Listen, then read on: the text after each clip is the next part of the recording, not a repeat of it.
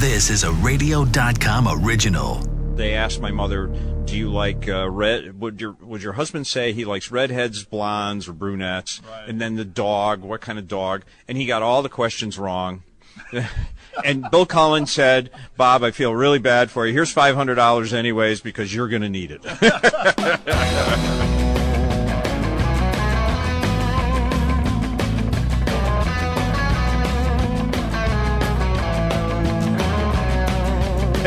and welcome to a new edition of the award winning Talking About Cars podcast. It has everything a car person loves car stories, celebrities giving us car stories, car personalities with their car stories. I mean, let's face it, what's not to like? I'm Randy Cardoon. This week, with us reporting from our Talking About Cars remote studio and our palatial Two Tired Guys LA office, we're giving you a chance to actually hear some interesting shows. And because we're studios and a little bit of flux going on right now, and of course the whole virus thing's going on, we're going to give you a chance to actually hear part of our award winning SoundCloud podcast from 2015. That's right. How time flies. 2015, and now five years later. This is a part of a Talking About Cars classic. We have a lot of those uh, editions on SoundCloud. If you haven't heard uh, our first 93 episodes, they're all there. Uh, this one is from Wayne Carini of Chasing Classic Cars. If you've ever watched that show, it is a great show, and it is always a lot of fun to watch Wayne do his thing, and he's been doing it for many, many years. So I caught up with Wayne at SEMA back in 2015, and I asked him, how did your fascination with cars begin? Well, my dad uh, uh, started uh, restoration business back in the 50s, actually, and he was the founder of the Model A Restorers Club of America. So we were always uh, had uh, Model A Fords for sure, and then he also restored Duesenbergs and Lincolns and Packards and things like that. So we were surrounded by that type of a car. Up the street from my uh, parents' house was Candy Pool Sports Car Shop, and Candy Pool was a racer, and he had every type of European car. So there was Maseratis and Ferraris and Porsches and OSCAs and and great cars like that. And then my cousin, uh, who uh, lived and and uh, worked up at my father's shop, also he built hot rods so I was surrounded by different cars in every different a- uh, aspect, uh, less than a mile from our home. So I think that that had a lot to do with uh, what rounded my uh, liking of so many different types of cars. Do you remember the first time you got into a hot rod? I mean, were you kids and taken for a ride? What kind of thrill that must have been? I was uh, probably five years old, and my cousin uh, uh, scared me to death in his hot rod, you know, and that was his job, you know, scare Wayne to death. You know, it was, part, it was on the list of things to do. You know, the first time he always had a hot rod done, I was the guinea pig. He'd put me in the car to go for the test drive with him, you know. So there was a constant breaking down, you know. We would drive down the street and go like heck, and then uh, suddenly the car would break down, and and then I'd have to I'd have to walk home, you know, and get gas or something like that. It sounds like it was in your family's DNA. Yeah, it certainly was. I mean, cars have been, you know, and it's but it's but it's been a wonderful thing. When you got into cars, what was your first one? Was it the same one you had in high school? No, my first car. Uh, we were fortunate. We I grew up on a 300 acre farm, and so it was all uh, apples and peaches and pears uh, orchards. And so all, all we had lot cars. So when I was about eight years old, I got my first official lot car, which was a '51 Chevy that I bought for uh, twenty-five dollars, and it was my car that I could rip around the woods in. And so uh, uh, it was it was it was a very special car to me. And then of course what happens is you wear these lot cars out. So uh, unfortunately, the brakes let go, and, and you have to hit a tree to stop, and things like that, or you pull it into a ditch, and so and then it stays there, and you just get another lot car, you know. So I love that. Have to hit a hit a tree to stop. uh, it happened once, and my sister was in the car. Yeah, so I'm not supposed to take my sisters for rides in the car. That was the rule. But uh, my sister Lynn wanted to go for a ride. I lost the brakes. We're going down a hill, and I made her dive down on the floor, and we hit a tree to stop. Otherwise, it was just going to continue to pick up speed. So we didn't hit it that fast. I was going probably 10, 15 miles an hour at the most, but that was still a lot of speed. Yeah. For those who are listening and, and don't get the concept of a lot car, explain that. So it's it's a car that basically we rip the muffler off of um, and and drive it through the woods. Uh, so we had all these little roads that would go through the orchards, and so we'd get up there and and spin the cars out, and you know do all sorts of burnout things and donuts and things like that, and and it was it was just so much fun. We'd laugh so hard and just have such a great time. Didn't have to worry about licensing those cars, I don't think. No, no, we're on the family farm, so I'd ride my bicycle up to the family farm from our house, which is about a mile away, and, and I'd be able to just get in the car anytime I wanted to and just drive around. I'm eight years old, so that continued. Uh, and I'm sorry, you said you were eight years old and you were driving the cars? Eight years old, yeah. Well, we learned how to drive tractors because, of course, when you're on a farm, as long as your feet could could touch and and, and all your you know your body parts work properly, you you could uh, drive a tractor because you were cheap labor. So uh, you know they wanted you to be able to drive the tractor, yeah. and so we we had pickers that came in and they would pick all the apples and peaches and pears, and I would drive the tractor that all the baskets were put on a trailer behind, and I was I was the cheap labor to do that. That's great, though. Eight years old, driving a car, and and uh, you know having basically you could do anything with it. Yeah, we could, and then of course we graduated to to stealing um, my parents' cars. You know, so at uh, at 12 years old, I had my own keys made to my mom's Oldsmobile, so uh, they would go out to the movies on Wednesday nights like clockwork, and I would take the car out from the garage and I'd go cruising. Stealing sounds so criminal. Wouldn't like borrowing be a better word? Well, my father seemed to call it stealing. I sort of told him I was borrowing it, but he did, he didn't go for that, and, and, and no, he didn't buy that. But uh, uh, yeah, it, it, was it was a crazy time, a different different time in life though, different time in the era of, of, of all of our lives. You know, back in the in the '60s, this was so. Uh, you know, we're talking about 1963. My mother was on The Price is Right in 1961, and she she won all these uh, prizes. She won a jet boat, and my father immediately traded it in on a 61 Oldsmobile Starfire convertible, which was a phenomenal car. Right. Phenomenal. Guys weren't into boats. No, we weren't into boats, but certainly into cars. Tell me what you remember about her being on The Price is Right. So she was the champion for the first week, won a mink stole and and a, you know, tape, uh, a television, a color television, and all these things. Second week, my father was on with her because uh, she won a prize which which uh, made it uh, optional if you you wanted to earn some extra money. Mm-hmm. So they asked my mother, "Do you like uh, red? Would your would your husband say he likes redheads, blondes, or brunettes?" Right. And then the dog, what kind of dog? And he got all the questions wrong. and Bill Cullen said, "Bob, I feel really bad for you. Here's five hundred dollars anyways because you're going to need it."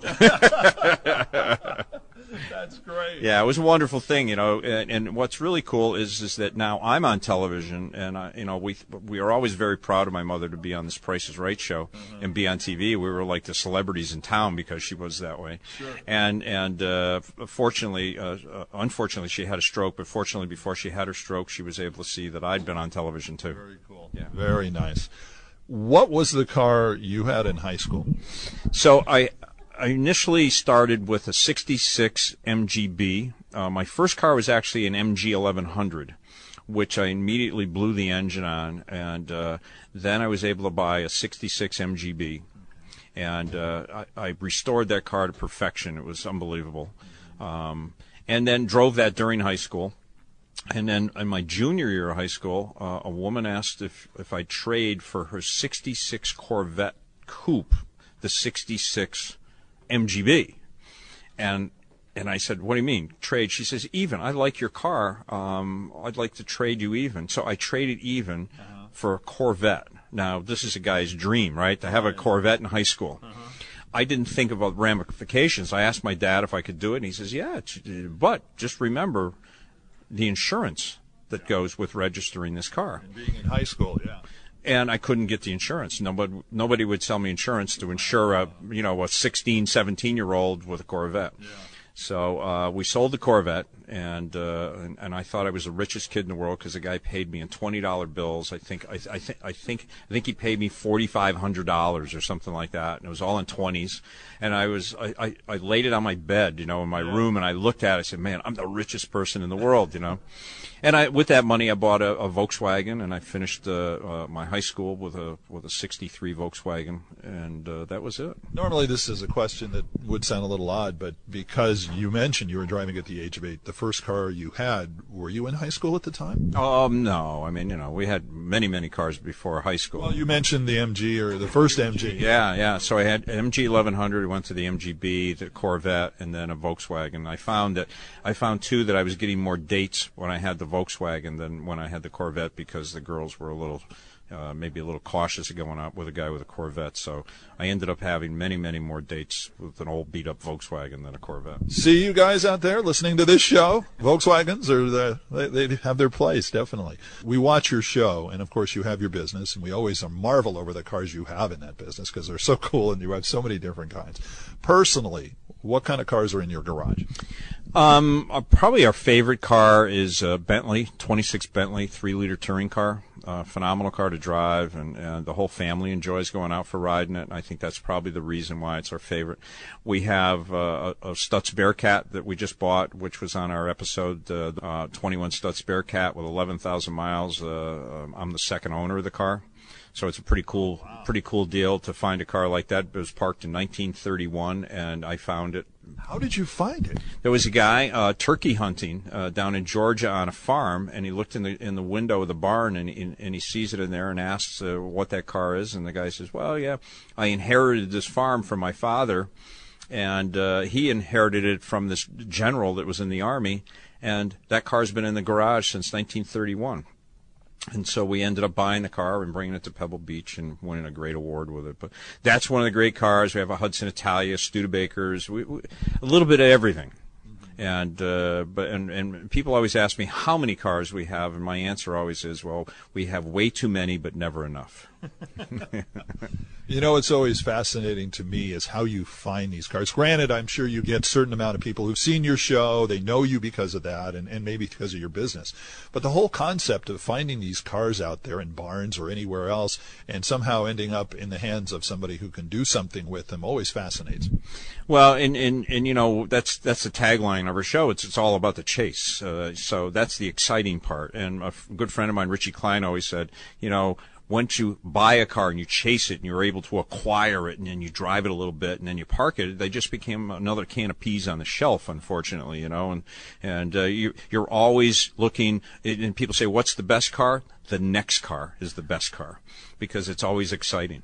When you have cars and you, you of course, as we all do, you've sold them, had, you know, gotten rid of them for whatever reason. Is there a car in your past that you wish you could get back?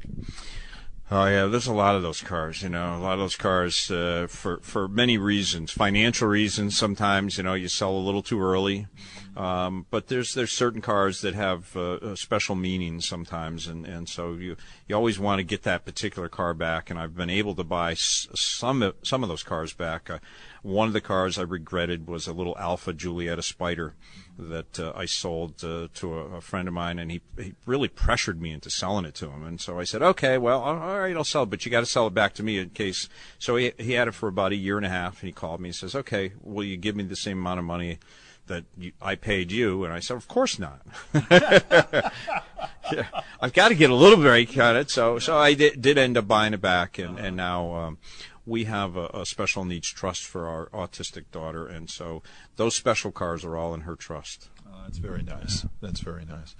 Um, do you remember seeing the uh, advertisement that Chevrolet did about the the father that got rid of the '65 Impala? His kids went out and somehow found it. Um, that whole concept of trying to find people or people trying to find cars that they used to have is that even since you've been doing something like that, does that make any sense that that could happen? It you know it's very difficult unless it's a it's a really a low production car. So you know, and I have people uh, contact me constantly about this. You know, at least twice or three times a week. You know, I'd like to find Dad's old car or the car that my mom used to drive or this or that. And what is it? Well, it was a Chevrolet Impala. You know, built in 1965, and here's the chassis number. Well, they they made a zillion of those cars, and so it's very very difficult to track that down if if it's a if it's a low production car, for instance, uh, the episode about Herb Chambers and we found his old Daytona Spider. Well, they made only 122 of those cars. So to find his old Spider, we had one in 122 chances out there finding the car. And fortunately, we were able to find that car. It wasn't really our mission, but yet it was always on the back of my mind, uh, on the radar. And and when I found out the chassis number, we we went out and we bought it from the person. You ever thought about that Corvette? You ever thought about uh, the one you got and couldn't drive because of the insurance costs, and then you ever thought of getting something like that? Yeah, you know, um, I, always loved that car. You know, '66 maroon Corvette with the spinner uh, uh, hubcaps. You know, red line tires. I mean, it, it was a very, very cool looking car.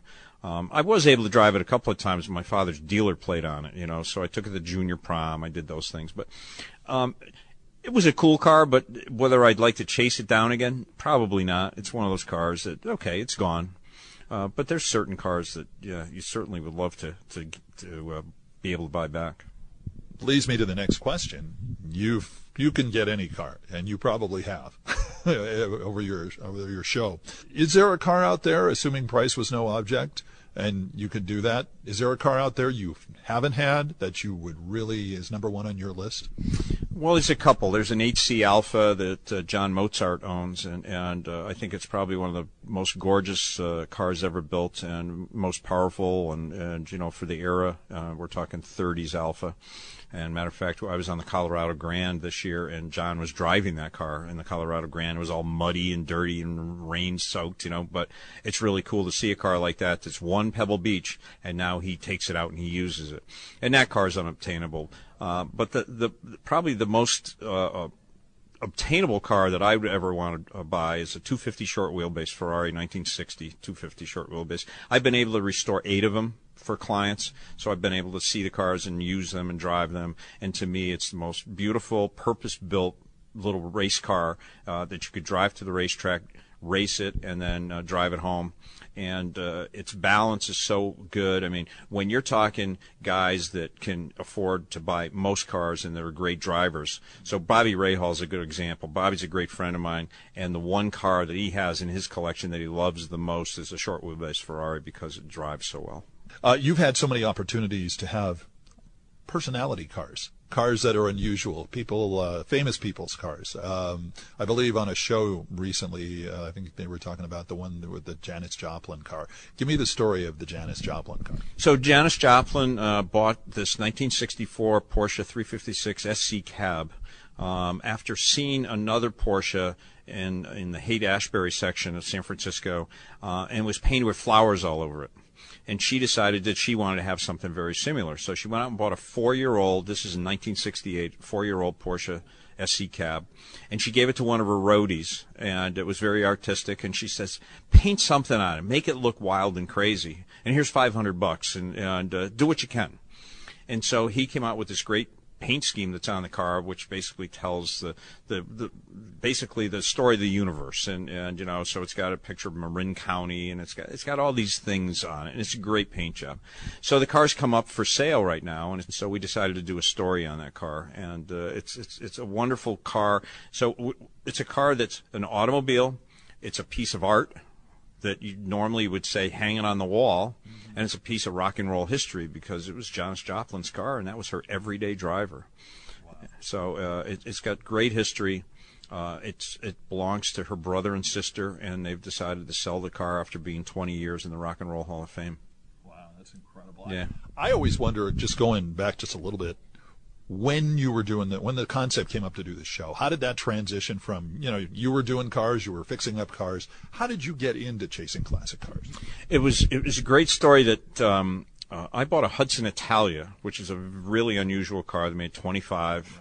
And uh, mine's number 13. And uh, I was able to buy that car. I, I chased it some, since I was 16 years old, and I bought it when I was 52. And I kept after that car um, and I was able to purchase it. Donald Osborne, who's a great friend of mine and a great writer, um, and he's also on Jay Leno's new show. Um, he wrote an article that appeared in the New York Times about that chase, that pursuit of all those years. And Jim Ostrowski, who's the head of our production company, uh, read the article on Sunday, and called me Monday morning, and said, "I'd like to do a TV show about you." I said, Well, for what reason? And he said, Well, you sound like a pretty interesting guy. I've made a few phone calls this morning. Everybody says you're a nice guy. Uh, can I come up and talk to you? So Jim arrived uh, about an hour later. We sat in our office, my office, for about 10 minutes. He told me his concept to basically follow me around with a camera. I would uh, have to know no lines. There would be no script. There would be nothing. He just wants to document what I do. Um, and that was nine years ago. Can you believe if someone said to you 10 years ago that you would be like this media, major media star, if you will, when it comes to cars? Uh, would you buy that? No, never, never. I mean, and, and, I'm I'm I'm not an actor. I'm not a you know I, am not a good speech uh, a person that that can go out and give a major speech somewhere. Um, I had no acting skills at all. But it's not acting. This is reality. And that's the deal I made with Jim. I said, if you want to film me, but don't get in my way, I'm doing my business. And if people seem to like that, well, it's taken off and it's become a, a huge success. Um, and Shauna, who was with Discovery, she was the head of, of all the programming.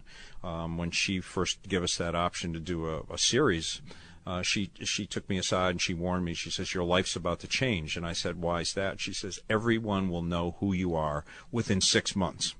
and she was correct uh, within six months and then a year and after two years it was just huge so it was hey car guy then it was hey aren't you that guy on tv and then it was hey wayne everybody knows your first name. And, and uh, it, it's pretty wild. Yeah. And that's a good thing right? Yeah it's, it's really wild. Just really crazy. We're, we're in now 37 countries.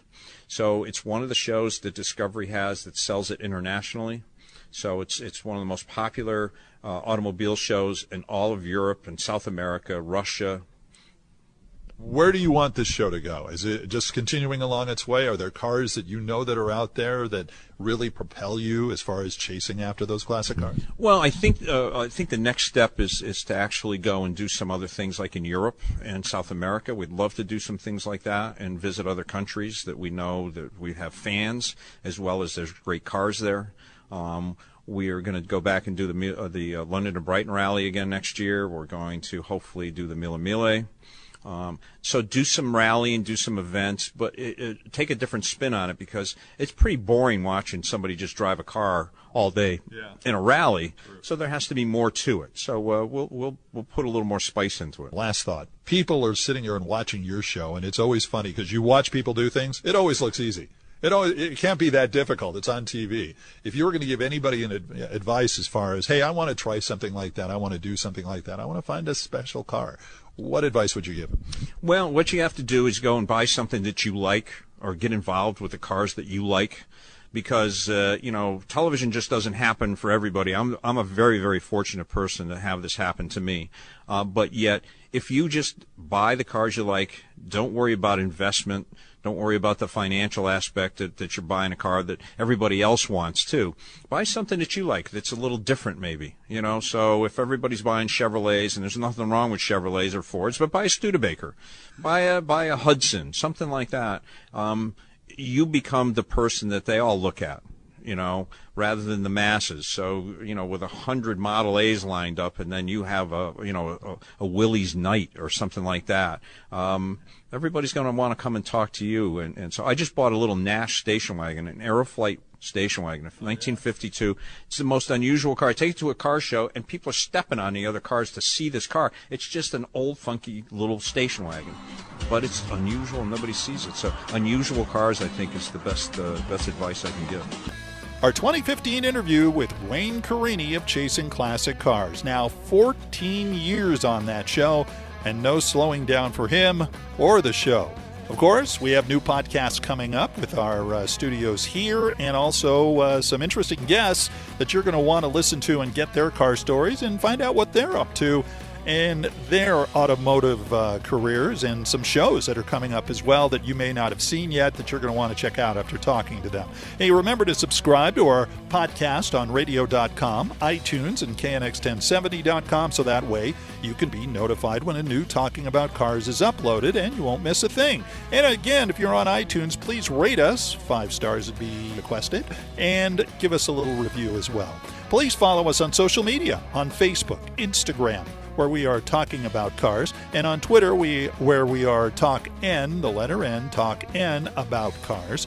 Also, remember to join me when I join Hot Rod Bob uh, in his Great American Auto Scene show. That's going to be coming up from his new studios. I believe that's the. Uh, Two Tired Guys Ventura County office. We will uh, have that studio as well. In fact, we'll probably be doing a little bit of a webinar thing going on. You know, how we do the meetings and you get everybody involved. And of course, with what's going on in social media nowadays and, and webcasts and all that because of the virus pandemic, uh, it's certainly opening a different aspect of the podcast realm. And don't forget, we are also at talkingaboutcars.net. Until next time, I'm Randy Cardoon. Join me as we have some fun talking about cars.